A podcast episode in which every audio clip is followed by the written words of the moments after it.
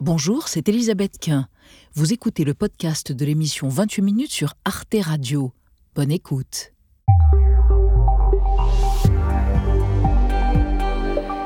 Bonsoir et bienvenue dans 28 minutes. Heureuse de vous retrouver ce soir. L'actualité, c'est le début des travaux de la Convention citoyenne sur la fin de vie.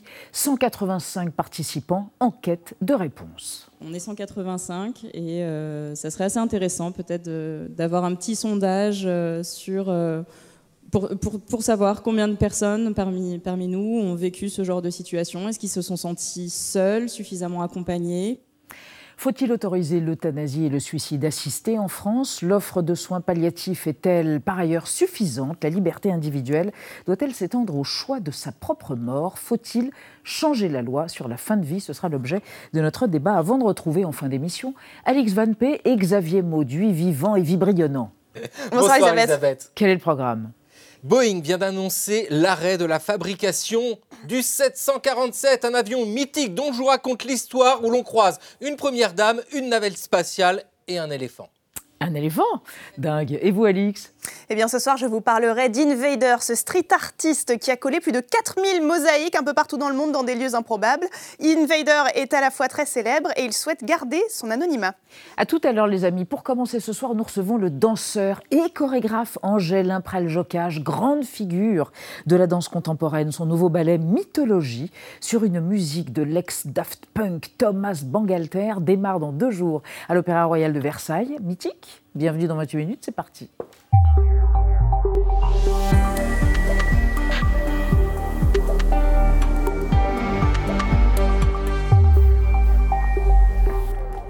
Ça va?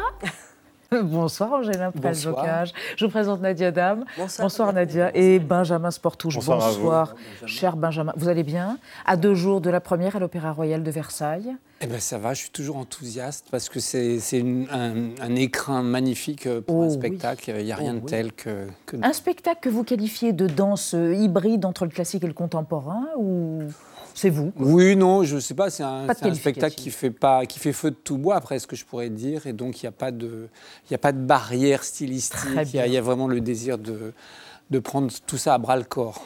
On va en reparler et évidemment on verra quelques images, les premières images que vous nous avez apportées. Mais d'abord votre portrait réalisé par Gaël Legras. Nourayev, texte, prétexte, contexte, l'hybridation, c'est la règle de trois d'Angelin Prel-Jocage. La danse m'est apparue par une photo de Rudolf Nourayev, dit-il.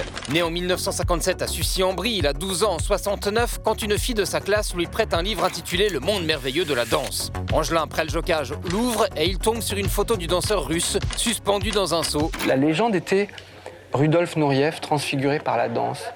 Et je me suis demandé, mais qu'est-ce que c'est que cet art qui est capable de les éclairer de l'intérieur? Dès lors, il pratique la danse classique, puis il découvre la danse contemporaine à la Schola Cantorum de Paris. En 1980, il suit les cours de Merce Cunningham à New York. Deux ans plus tard, il intègre la compagnie de Dominique Bagouet qui l'encourage à devenir chorégraphe. Il m'a aidé à comprendre les tensions de la création creusée en soi-même, mais rester à l'écoute du monde. En 84, il crée sa propre compagnie et présente ses premières créations comme ici Peur Bleu à Bordeaux en 85. Je cherche à restituer dans les corps certaines codifications classiques, mais la structure est beaucoup plus euh, contemporaine. Quoi. Quand il travaille un ballet, il pense texte, prétexte et contexte. Le texte, c'est la manière dont j'articule les corps pour en faire un langage. Le prétexte, c'est le thème que je choisis. Le contexte, c'est notre époque, précise-t-il. En 99, par exemple, avec Personne n'épouse les méduses, il propose un discours chorégraphique sur la télévision. Notre époque est violente, sensuelle aussi. Donc euh, la, danse doit être un peu témoin de, de tout ça. Quoi. En 2020, son lac des signes reflète les préoccupations environnementales actuelles. J'ai commencé à réfléchir à cette idée qu'il y avait euh, une sorte de poussée en avant de la finance qui, quand elle n'a pas d'éthique, euh, peut amener euh, à des désastres écologiques. Il aime travailler avec d'autres artistes pour créer ce qu'il appelle une hybridation. Il a conçu des œuvres avec Laurent Mauvignier, Pascal Quignard, Enki Bilal ou encore Nicolas Godin du groupe R. Aujourd'hui, les musiques de mythologie sont composées par Thomas Bangalter des Daft Punk.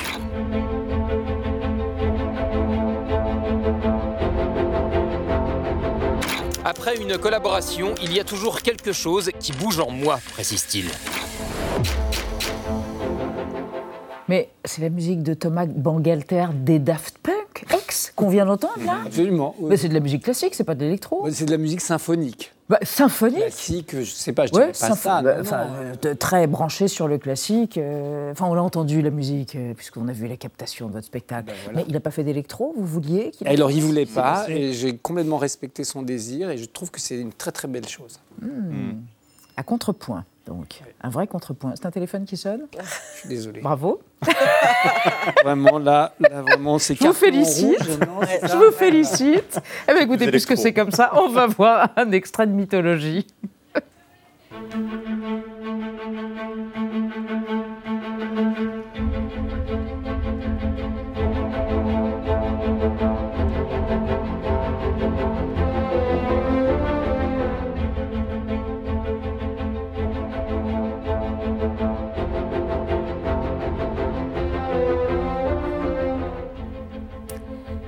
Archers, euh, Angélin Praljocage, des minotaures, des animaux qui sortent d'une forêt profonde, des catcheurs, et puis aussi, on dirait qu'il y a des traders, des cols blancs comme ça, qui ont l'air de, sortir d'une salle de trading, qui se battent. C'est ça les mythologies contemporaines que vous avez voulu revisiter, mettre en mouvement? Oui, je crois que, hum, en fait, euh, en travaillant sur ce projet, je me suis rendu compte que, bien que les mythologies nous parlent des, erreurs humaines, des, bah, des, des, endroits où on, s'est engouffré euh, en vain, on n'est pas capable d'apprendre de ces mythologies. Considérer que l'histoire bégaye. Eh bien oui, et effectivement, et j'ai eu la sensation qu'on est à nouveau dans des mythologies d'aujourd'hui dont on parlera euh, demain mhm. comme on mhm. parle actuellement de la mhm. guerre de Troie ou d'autres. Euh, il y a un pas de deux, notamment entre quelque chose qui ressemble à un minotaure, un personnage qui semble incarner un prédateur sexuel, et une jeune femme qui pourrait peut-être le dompter après l'avoir écarté il y a euh, quelque chose qui aboutit à une forme d'harmonie, ou est-ce que je me trompe? Euh, bah, C'est-à-dire que c'est vrai que c'est l'histoire du Minotaure qui, euh, voilà, qui est, un prédateur mhm. et qu'on pourrait transposer à notre époque. Mhm. Mhm. Et, traiter de ça sur scène aujourd'hui, je crois que c'est important. comme, comme, je dis souvent, la violence, c'est quelque chose qui a été pendant longtemps mis à l'écart du ballet. On se demande bien pourquoi, alors que dans la musique, la peinture, la, poésie, la littérature, le cinéma, mm. euh, ça, ça, ça, a une place très, très importante mm-hmm. parce qu'elle est, euh, je dirais, partie intégrante de l'humanité, malheureusement. Mm. Benjamin? En 1995, vous avez renoncé à devenir le Ballet national de Toulon après l'élection d'un maire euh, FN. L'an prochain, vous allez vous produire à Fréjus, qui est dirigé par un maire qui est devenu depuis le Rassemblement national. Euh, c'est peut-être pas la première fois d'ailleurs. Est-ce que vous avez changé d'avis? Est-ce que votre approche est différente désormais? C'est pas mon approche qui est différente, c'est ma situation qui est différente. Mon avis, il est le même. La situation, c'est que je suis pas euh, directeur du centre chorégraphique de Fréjus.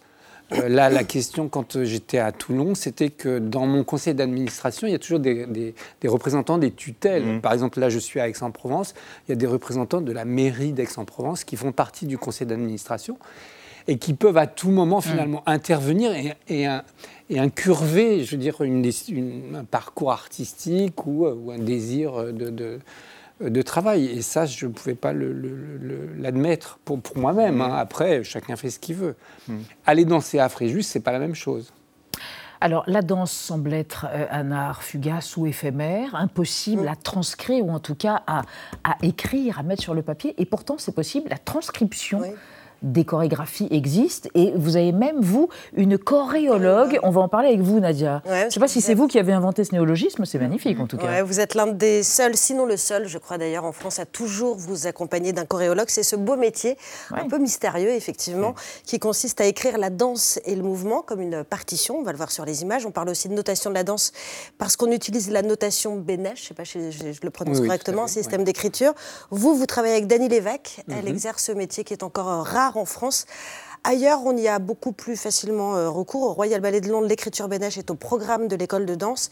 Et alors, aux États-Unis, on a carrément des choréologues qui ont écrit le moonwalk, le célèbre moonwalk de Michael Jackson, ou encore la choré de Beyoncé, c'est le, fameux single ladies. Pourquoi est-ce que c'est si important de, de faire de la danse quelque chose de, tangible, de gravé? Est-ce pour mieux la transmettre? Oui, d'abord mieux la transmettre et puis pour donner un espace aux interprètes. Parce que si vous donnez euh, un disque euh, à un pianiste qui veut interpréter une sonate de Beethoven, par exemple, et que vous lui donnez pas la partition, il va écouter le disque Et il va apprendre quoi? Il va apprendre une interprétation. Et il va vous dire, mais cette nuance, cette euh, subtilité, cette attente à ce moment-là, est-ce que c'est Beethoven ou est-ce que c'est Glenn Gould?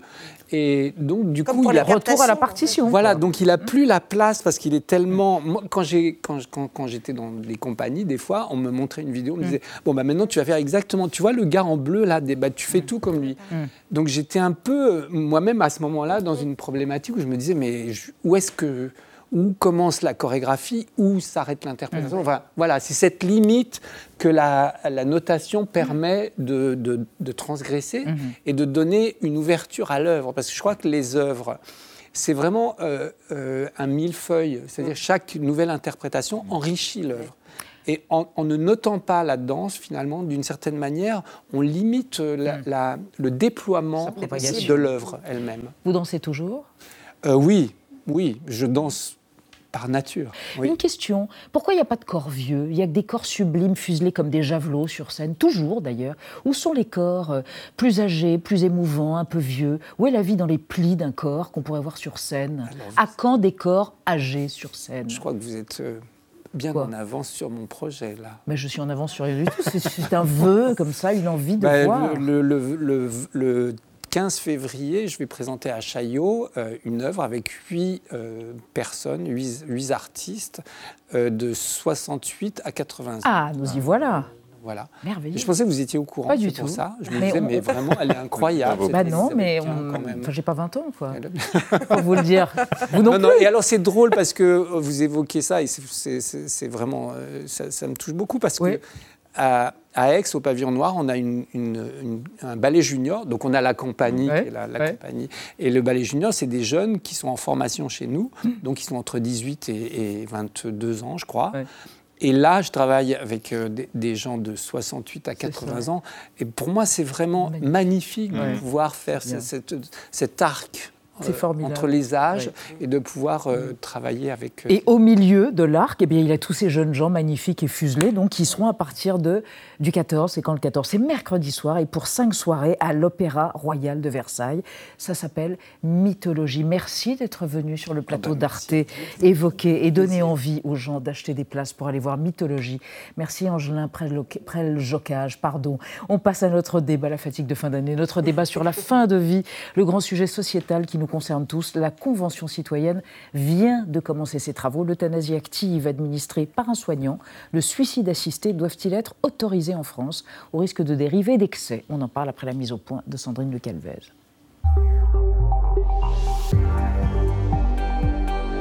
185 Français tirés au sort. La Convention citoyenne sur la fin de vie a débuté ses travaux vendredi dernier. Pendant neuf week-ends de trois jours, les participants vont tenter de répondre à une question délicate. Faut-il faire évoluer la loi et légaliser l'aide active à mourir? Elisabeth Borne a ouvert les débats. L'allongement de l'espérance de vie, le nombre de malades chroniques, la dépendance et parfois la souffrance soulèvent de nouvelles questions. Et nous ne pouvons ignorer la détresse de ceux qui demandent une aide active à la fin de vie. Actuellement, l'euthanasie et le suicide assisté sont interdits en France. La loi Claes-Leonetti, adoptée en 2016, exclut toute aide active à mourir, mais elle permet une sédation profonde et continue jusqu'au décès pour des malades en phase terminale et en très grande souffrance. Pour Jean Leonetti, co-auteur de la loi sur la fin de vie, il serait dangereux d'aller plus loin. Nous, nous avons fait des lois pour les gens qui vont mourir. Or, euh, maintenant, on essaye de faire des lois pour les gens qui veulent mourir. On n'est plus dans le code civil, on est dans le code pénal puisqu'il faut dépénaliser l'homicide. Confrontés au quotidien à la souffrance des malades et parfois à des demandes d'aide à mourir, des soignants évoquent un débat complexe. Faut-il changer la loi Claes-Leonetti Pour certains, difficile de trancher. La loi Claes-Leonetti, elle est extrêmement hypocrite. On tue pas les patients, mais on est, dans un entre-deux très compliqué. Moi, à titre personnel, je n'ai pas d'opinion. Des morts, on en voit, on sait ce que c'est que mourir, et c'est pas quelque chose de romantique. Alors peut-on être libre de choisir sa mort? La Convention citoyenne permettra-t-elle d'éclairer le débat? Euthanasie, suicide assisté, faut-il changer la loi sur la fin de vie?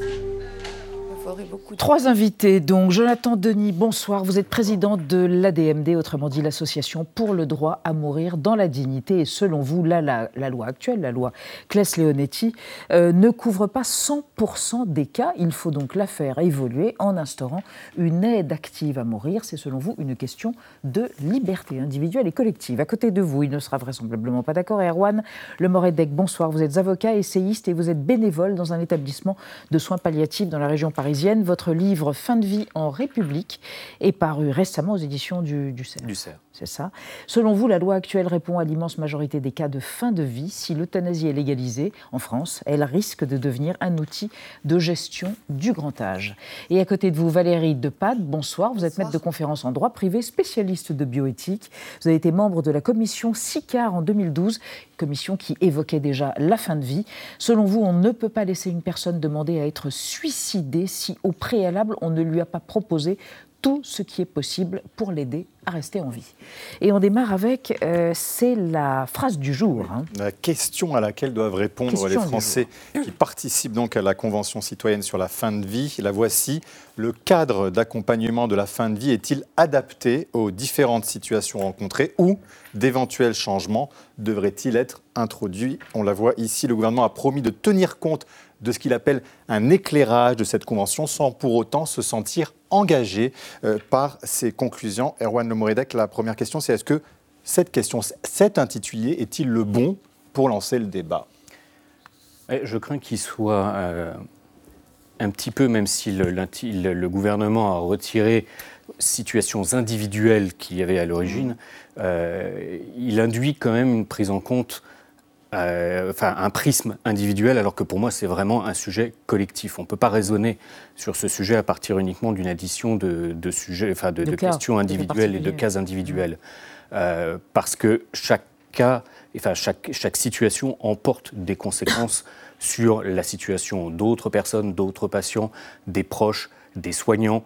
Euh, donc on n'est pas juste dans une, dans une situation, même si bien évidemment qu'une fin de vie est strictement personnelle, euh, pour chacun. Mais en revanche, elle a un impact mm. sur son environnement qui est considérable. Donc, je suis un peu réservé sur cette façon de, mm. l'envisager. Après, euh, il y a des façons de répondre. Je pense qu'on peut tous y répondre. Et, et je ne suis pas non plus, je ne considère pas non plus que le cadre actuel soit parfaitement satisfaisant. Jonathan euh, euh, Denis, qu'est-ce que vous en pensez? Vous vous dites, il y a eu d'autres conventions, d'autres commissions. C'est vrai, il y a eu la commission SICAR. C'est une redite seulement pour vous ou quand même euh, ça engage différemment le débat? J'entends, moi, du point de vue politique, qu'on souhaite mettre en place une convention citoyenne, mais effectivement, en 2013-2018, des conventions dans un format différent ont tranché développement massif des soins palliatifs mhm. et légalisation euh, de l'aide active à mourir dans un cas strictement défini par la loi. C'est ce qu'avait promis la, commission C'est ce qui avait été préconisé par la commission SICAR, hein, c'est ça. Oui, euh, donc on reprend. En réalité, je ne sais pas ce qui adviendra de cette convention, et puis ce n'est pas la convention qui va faire la loi, ce sera le législateur qui mm. devra décider. Le législateur qui, je vous rappelle, il y a un an et demi, avait déjà décidé en faisant voter euh, une proposition dans le cadre d'une niche parlementaire. Donc ça va permettre surtout de parler de la fin de vie. Et je pense que c'est très important. La mort est tabou en France. Chacun va pouvoir s'exprimer, chacun va pouvoir prendre connaissance aussi de la situation en France, à l'étranger, et partir sur un débat apaisé. Juste avant de parler de l'euthanasie et du suicide assisté, vous venez de dire euh, il avait été préconisé qu'il y ait un développement massif des soins palliatifs. C'est le cas? Ça a été fait parce qu'il semblerait que non. non. Non, non, Aujourd'hui, c'est le grand manque, c'est le grand Deux tiers de place mm. en soins palliatifs. Voilà, deux tiers des personnes qui auraient besoin de soins palliatifs n'y ont pas accès. Ce qui est. Euh, Pourquoi Pardon, Qu'est-ce qu'on n'a pas fait Pourquoi ah bah Écoutez, je ne suis pas dans les secrets, mais c'est de la politique, certainement. Et c'est avant tout, à mon avis. Enfin, non, il y a deux choses. Il y a les moyens financiers, évidemment. Mmh. faut... Et aussi, il faut former les médecins. Mmh. Peu de jeunes internes ont envie de, aujourd'hui de rejoindre les soins palliatifs. Je pense qu'il faut valoriser cette spécialité, mmh. faire comprendre qu'on est au cœur même de, de l'humanité dont est capable le médecin ce sont les, deux facteurs, de l'argent et, des hommes et des femmes. 26 départements au total aujourd'hui n'ont pas suffisamment de moyens eh bien, pour euh, donner euh, euh, les soins palliatifs que réclament les patients ou leurs familles. Erwan de Moredec, vous vous dites que s'il y avait ces soins palliatifs, on n'aurait pas besoin d'engager ce débat C'est ça qui... Bah, écoutez, on a une étude citée, mais mal citée par le CCNE. C'est quoi le CCNE C'est le Comité, consultatif national, d'éthique une étude qui a été faite sur 2100 patients à Jeanne Garnier. Mmh. Jeanne Garnier, c'est un, établissement de soins palliatifs, parisien. Sur les 2100 patients, 60 avaient exprimé une demande de mourir, ce qui est un terme plus large que euh, l'euthanasie. Après prise en charge en soins palliatifs, 6 la maintenaient. Ça veut dire qu'on a une demande d'euthanasie dans 0,3% des cas qui sont pris en charge correctement en soins palliatifs. Cette prise en charge correcte, effectivement, elle n'a pas lieu dans toute la France. Ce qui se passe à Jeanne Garnier est formidable, mais il faut le faire partout. Et ça, c'est, les départements. Et ça, c'est effectivement un vrai problème. Mais, mais de fait, aucun système n'est parfait. Donc oui, il restera toujours 0,3%. Mais, mais c'est une imperfection que je préfère à celle qu'on nous propose.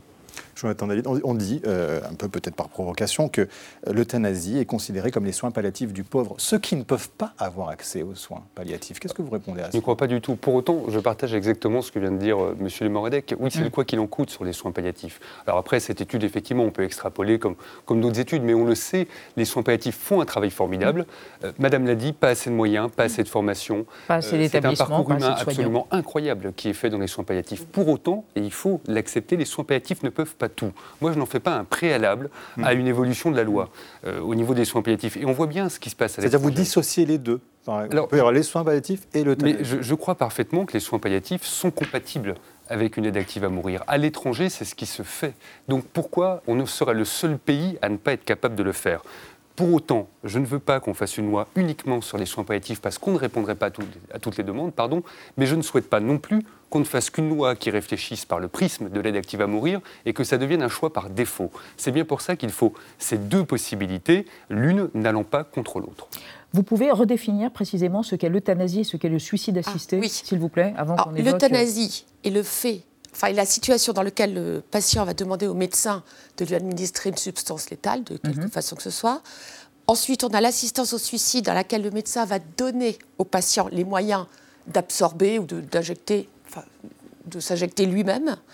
Euh, le produit. Actif, et on a ensuite le suicide, assisté. Alors c'est encore autre chose. Là, le médecin va pratiquer l'acte létal, non pas parce que le patient le lui demande, souhaite qu'il le fasse, mais parce que le patient souhaite qu'on mette fin à sa vie et qu'il n'est pas en mesure de le faire lui-même. Mhm. La différence est ténue, mais elle existe. Mhm. Alors, on va revenir euh, euh, au, à cette euh, demande qui est la vôtre de légaliser l'euthanasie. On va voir ce qui se passe dans les pays où elle est déjà légale et s'il y a eu une explosion du nombre de cas. et peut-être même une banalisation, parce que c'est ce qu'on entend parfois. Oui, effectivement, on va se pencher sur des chiffres à l'étranger pour tenter de répondre à cette question. Le Canada, par exemple, l'aide médicale à mourir est entrée en vigueur en 2016. En 2021, ce sont 10 064 cas qui ont été euh, recensés, donc le double par rapport à 2019. Entre-temps, euh, le critère de mort raisonnablement prévisible a été hmm. supprimé. Le patient peut désormais euh, justifier d'une maladie grave et incurable, mais ça reste quand même très très encadré. Il faut être majeur, il faut donner un consentement éclairé, n'avoir subi aucune pression, c'est important. La demande est par ailleurs examinée par deux médecins indépendants systématiquement. en Suisse, le suicide assisté légal est pris en charge par des associations. Les premières statistiques, elles datent de 1998.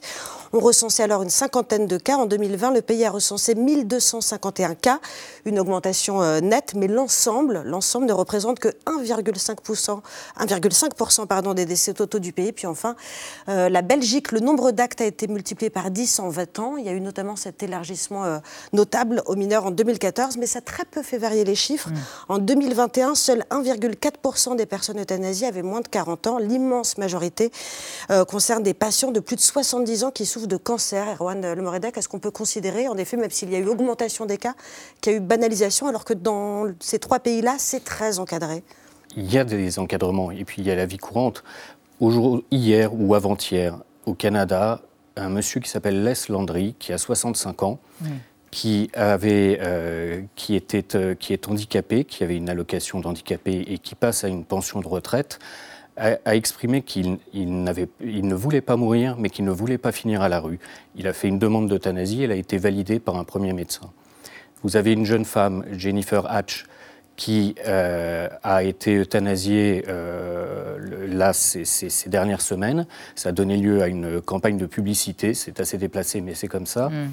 Euh, en juin, elle témoignait devant des équipes de télévision en disant ça fait dix ans que je cherche à accéder aux soins de santé, je n'y accède pas, alors je vais peut-être accéder aux soins de la mort. Et ce qui, ce qui a été un obstacle pendant dix ans, en quelques semaines, a été réglé. Donc il y a quelques dérives, ça oui Il y a plus que des dérives. Si vous prenez dans une émission une petite sœur sur 27 euh, sur Arte, Bert Kaiser, qui est gériatre hollandais, qui pratique des euthanasies depuis 14 ans, on lui demande s'il si comprend que les opposants soient inquiets des dérives. Euh, s'il y a une pente glissante, et il répond oui, trois fois oui, il y a une pente glissante et nous sommes dessus, et je ne pense pas que ce soit une mauvaise chose. On va toujours ajouter de nouvelles catégories, et je ne pense pas qu'il faille en avoir peur. Donc la dérive, elle est, elle est même reconnue par un praticien. Jonathan, justement, il y a ces dérives. Est-ce que c'est aussi pour ça que vous voulez un changement de la loi? C'est aussi l'un de vos arguments ou pas? Moi, je répéterai une chose simple 100% des euthanasies clandestines ont lieu dans un pays, c'est la France. Elles n'ont pas lieu ailleurs, ces euthanasies clandestines. Alors oui, effectivement, on peut discuter sur la loi. Je ne dis pas c'est la loi belge qu'il faut faire en France, la loi du Canada, la loi des Pays-Bas, du Luxembourg, de l'Autriche, de l'Espagne, de ce que va devenir l'Allemagne, de l'Italie. On remarque que tout autour de nous, il y a une évolution. Personne ne s'est inspiré de la loi Clesteonetti. Euh, effectivement, il y a des cas personnels, moi, qui peuvent, euh, choquer, et je l'entends, parfaitement. Moi, je veux une loi qui respecte les consciences. Mhm. soignant, soigné. Et une loi qui cadre les choses, c'est une loi qui respecte les consciences, c'est une loi qui protège également les soignants, mhm. parce qu'il ne faut pas demander une liberté pour tous en demandant aux soignants de leur imposer un acte. Il faudrait une clause pour les soignants qui refusent de pratiquer. spécifique de conscience, c'est indiscutable dans la loi à venir.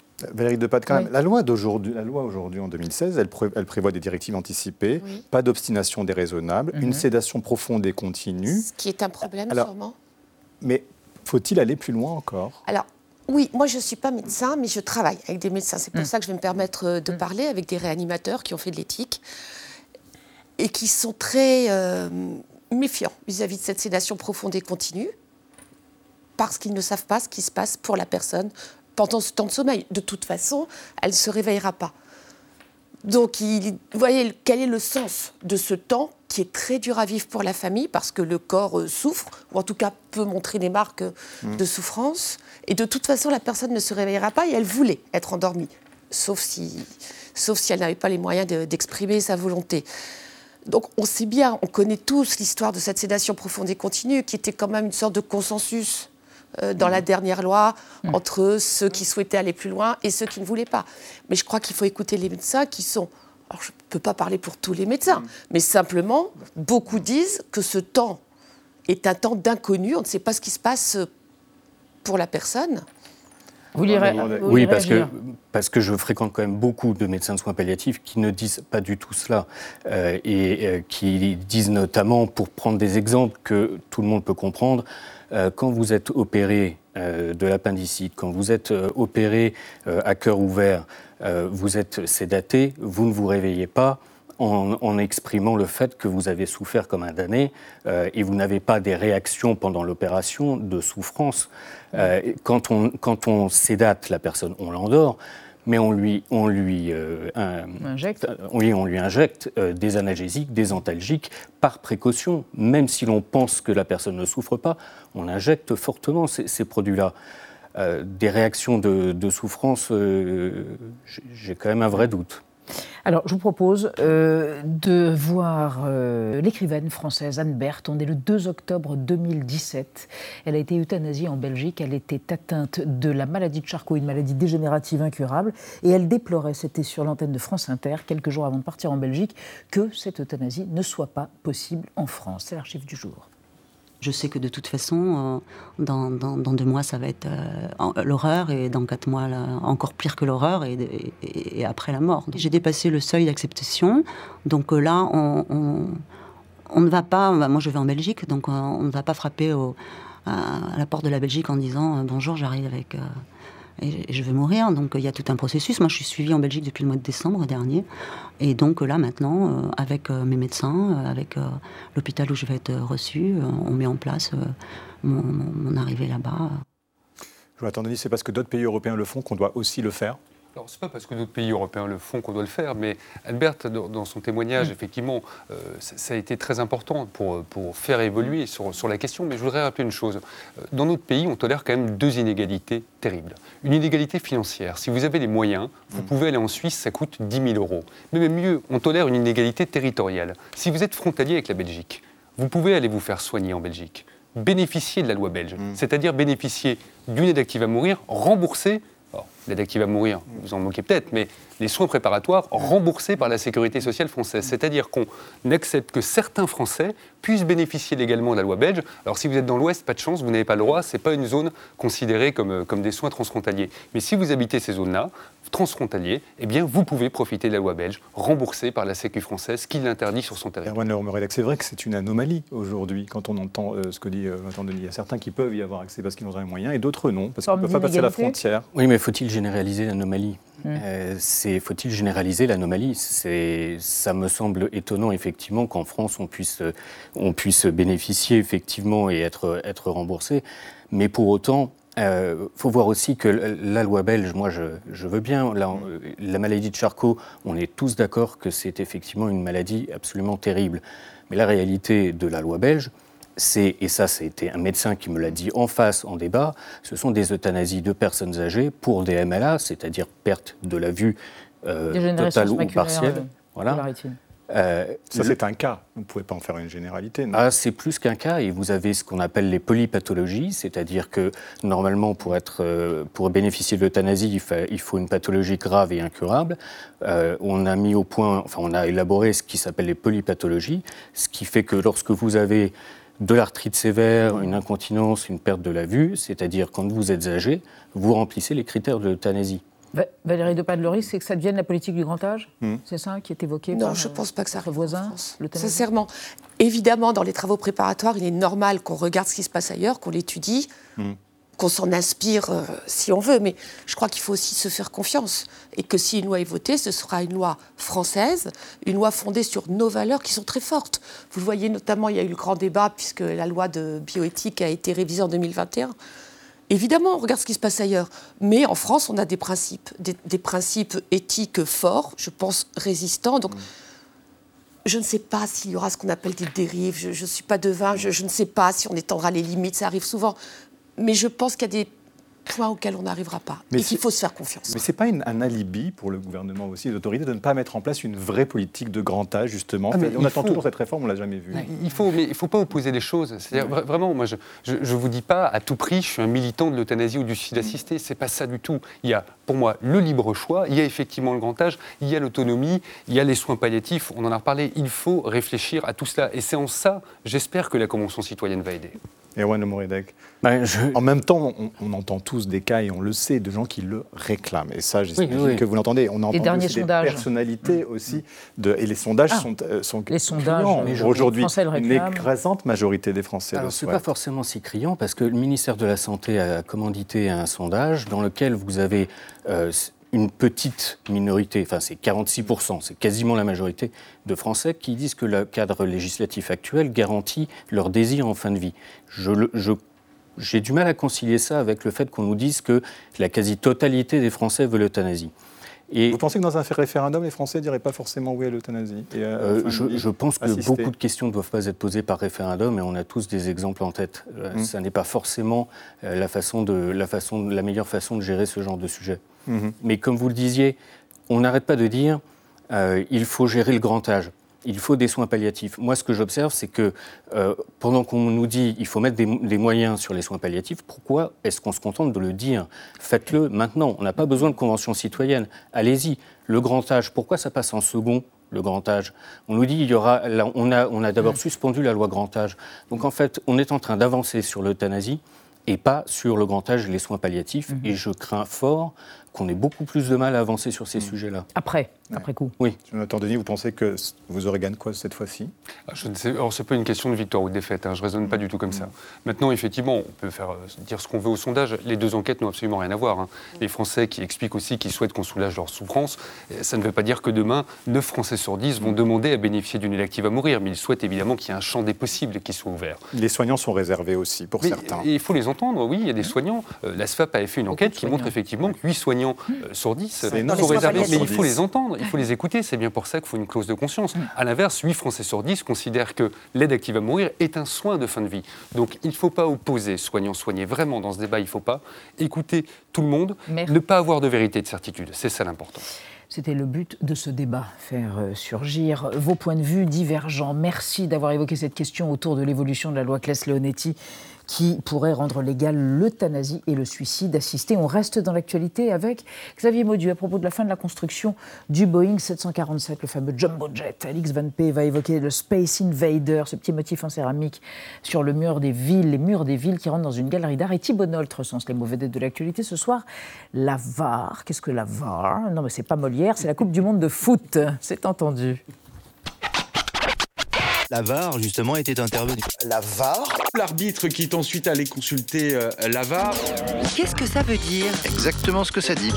Merci de m'en dire un peu plus. Entendu. La vie secrète des mots vedettes. VAR est l'acronyme anglais de Video Assistant Referees, assistance vidéo à l'arbitrage en français, et désigne la possibilité offerte aux arbitres de certains sports d'avoir recours à une sorte de vidéosurveillance en haute définition pour trancher. Au mondial, compétition reine du sport le plus populaire au monde, un autre match oppose les pros et les anti-VAR. L'histoire du foot est truffée d'erreurs d'arbitrage qui en font le sel. La plus célèbre étant celle qui accorda à l'Argentine un but marqué de la main par feu Diego Maradona lors d'un match contre l'Angleterre pendant la Coupe du Monde au Mexique en 1986, et ainsi résumé par son auteur Un poco con la cabeza de Maradona y otro poco con la mano de Dios. Quoique légendaire, cette main de Dieu est devenue un épouvantail, le symbole d'un arbitraire insupportable dont les autorités du foot international ont voulu se débarrasser. Testé par la FIFA dès décembre 2016, la VAR a fait ses débuts en Coupe du Monde en 2018 pour vérifier but, pénalty, carton rouge et identité d'un joueur puni, et a encore fait chauffer le sang anglais contre la France samedi. L'arbitrage vidéo a été employé à 455 occasions durant la dernière Coupe du Monde, où le patron de la FIFA vantait un taux de décision correcte passé de 95,6 à 99,4%. Les hommes en noir y avaient accordé 29 pénalties contre 13 lors de celle du Brésil de 2014. Mais la VAR et la vérité absolue qui devait en accoucher n'ont pas eu que des supporters. Au mondial féminin de 2019, après le recours à la VAR, le Cameroun est privé d'un but à cause du talon d'une attaquante camerounaise. Hors jeu, les joueuses refusent de reprendre la partie. Michel Platini, ex-triple ballon d'or, ex-patron de l'UEFA, offre la version la plus synthétique de l'outil. La VAR est une belle merde. En pleine lucarne. Comme dirait Benjamin Sportouche, toujours moins d'humanité, toujours plus de technologie. Merci, monsieur Nolt. Alors, bonsoir, cher Alix. Bonsoir, cher Xavier. Il y en a eu 1574, il n'y en aura pas 1575. de quoi parle-t-on? Du, dernier Boeing 747, un truc mythique avec un espèce d'étage au-dessus, de, une bosse, quoi. L'avion à bosse, le jumbo jet. Et ben voilà, Boeing arrête la construction. Et vous nous racontez son histoire, elle a 50 ans, plus. Ah oui, oui, hein. c'est ça. C'est en 1965 hein, que débute chez Boeing la conception du 745. En, fait, l'idée était née quelques années auparavant d'une conversation avec euh, des airs de défi entre le patron de la Panam, compagnie aérienne, et le patron de Boeing, constructeur d'avions. L'idée de réaliser un avion d'une taille jamais égalée, avec euh, l'idée que le transport aérien va continuer à s'envoler, bien sûr. C'était bien vu. Et Boeing était déjà une référence. Ah oui, c'est sûr. Hein. Il y avait le Boeing 707 hein, lancé en 1958. C'est déjà un gros avion, 44 mètres de long, jusqu'à 179 passagers. Mais avec le 747, ah. alors là, c'est une toute autre échelle. 70 hein. mètres de long, jusqu'à 600 personnes. C'est déjà absolument gigantesque. C'est trois fois plus. Il est construit dans les ateliers de Seattle. Et le premier vol commercial part de l'aéroport de Dulles à Washington. Pour l'inauguration, Madame la Première Dame a fait le déplacement. C'est Pat Nixon, ah oui. Madame Nixon, ah qui est là. Et très vite, hein, le 747 entre dans la culture populaire parce que c'est le plus gros 747 euh, en ah péril au cinéma. Et puis, alors, très vite, célébrité parce que comme il est costaud, il porte sur son dos la navette spatiale. et puis, c'est lui que le président des États-Unis choisit pour être son avion. C'est Air Force One. Le 747 est remarqué et remarquable, vous l'avez dit Elisabeth, par sa forme. Et oui, il y a cette bosse qu'il a au niveau de la tête et qui lui vaut le surnom de Jumbo Jet. Et pourquoi Jumbo? Ah, c'est génial ça. Jumbo, ça nous conduit en Afrique, hein, dans la langue swahili. Jumbo, c'est un éléphant de la fin du 19e siècle. C'est le nom donné à cet éléphant-là que l'on retrouve à la ménagerie du Jardin des Plantes à mmh. Paris, ensuite aux zoos de Londres et enfin dans le cirque Barnum. Un éléphant extrêmement célèbre. Mais ce qui fait que très vite, tout ce qui est costaud, qui est gros, on l'appelle Jumbo, un gros porteur. C'est ce Jumbo-là. Et d'ailleurs, on retrouve cette idée en 1941 dans un dessin animé de Walt Disney. Dumbo, Dumbo, Ah, le petit éléphant, il est hyper mignon, c'est dans un cirque et il arrive à voler avec ses grandes ailes. Bah, ses Eh grandes bien, oreilles. Aujourd'hui, On en connaît un autre. du Jumbo Jet 747 avec ses grandes ailes de faire son dernier tour de piste. C'est délicieux tout ça.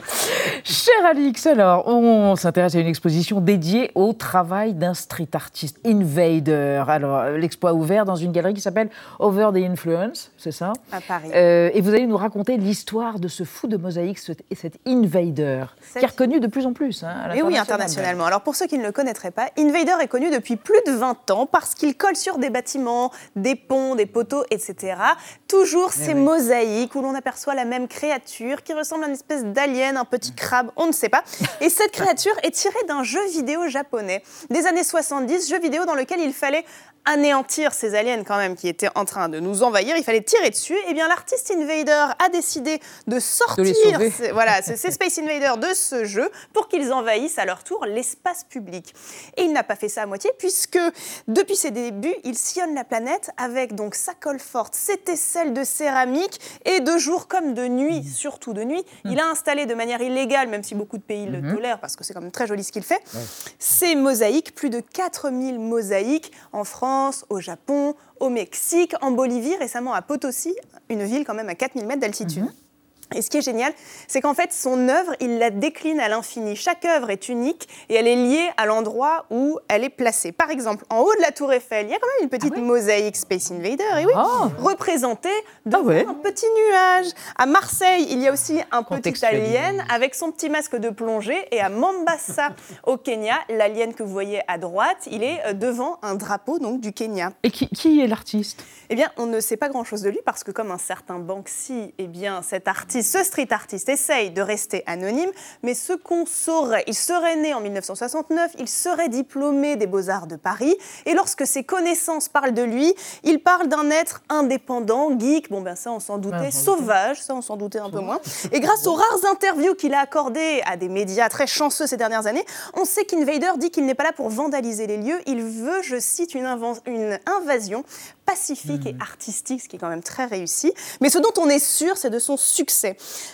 Parce qu'au début des années 2000, c'est-à-dire deux ans après ses débuts, il était déjà exposé dans des galeries, dans des musées, et puis peu à peu, le public a pris goût pour ces petites œuvres qu'on trouve au détour d'une rue, à Paris, il y en a énormément, à Marseille aussi, au point qu'il y a quelques années, peut-être que vous connaissez, vous savez ce que je veux dire, le street artist a créé une application pour les Oui. fanatiques, Oui. je pense qu'on peut les appeler comme ça, Oui, de ouais. œuvres, les personnes donc qui peuvent photographier lorsqu'ils les croisent dans la rue ces mosaïques pour gagner des points. Et aujourd'hui, il y a quand même un meilleur, un chasseur international de Space Combien de Invaders. points qui en a- qui- alors, les points, je ne sais pas, mais il a trouvé 3200 mosaïques sur, Sur un peu plus de 4000 et 4000. quelques. Autant vous dire qu'il a passé Ouais. beaucoup de temps et de recherche.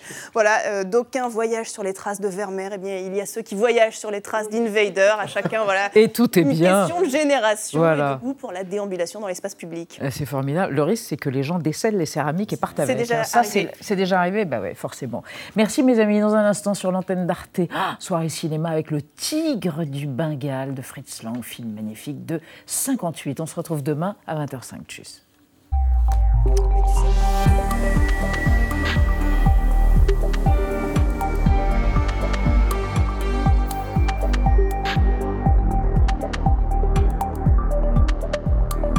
Retrouvez le podcast de 28 minutes sur toutes les plateformes de podcast et sur arteradio.com. Et pour soutenir l'émission, abonnez-vous, commentez, critiquez, mettez des étoiles et partagez le podcast avec vos proches.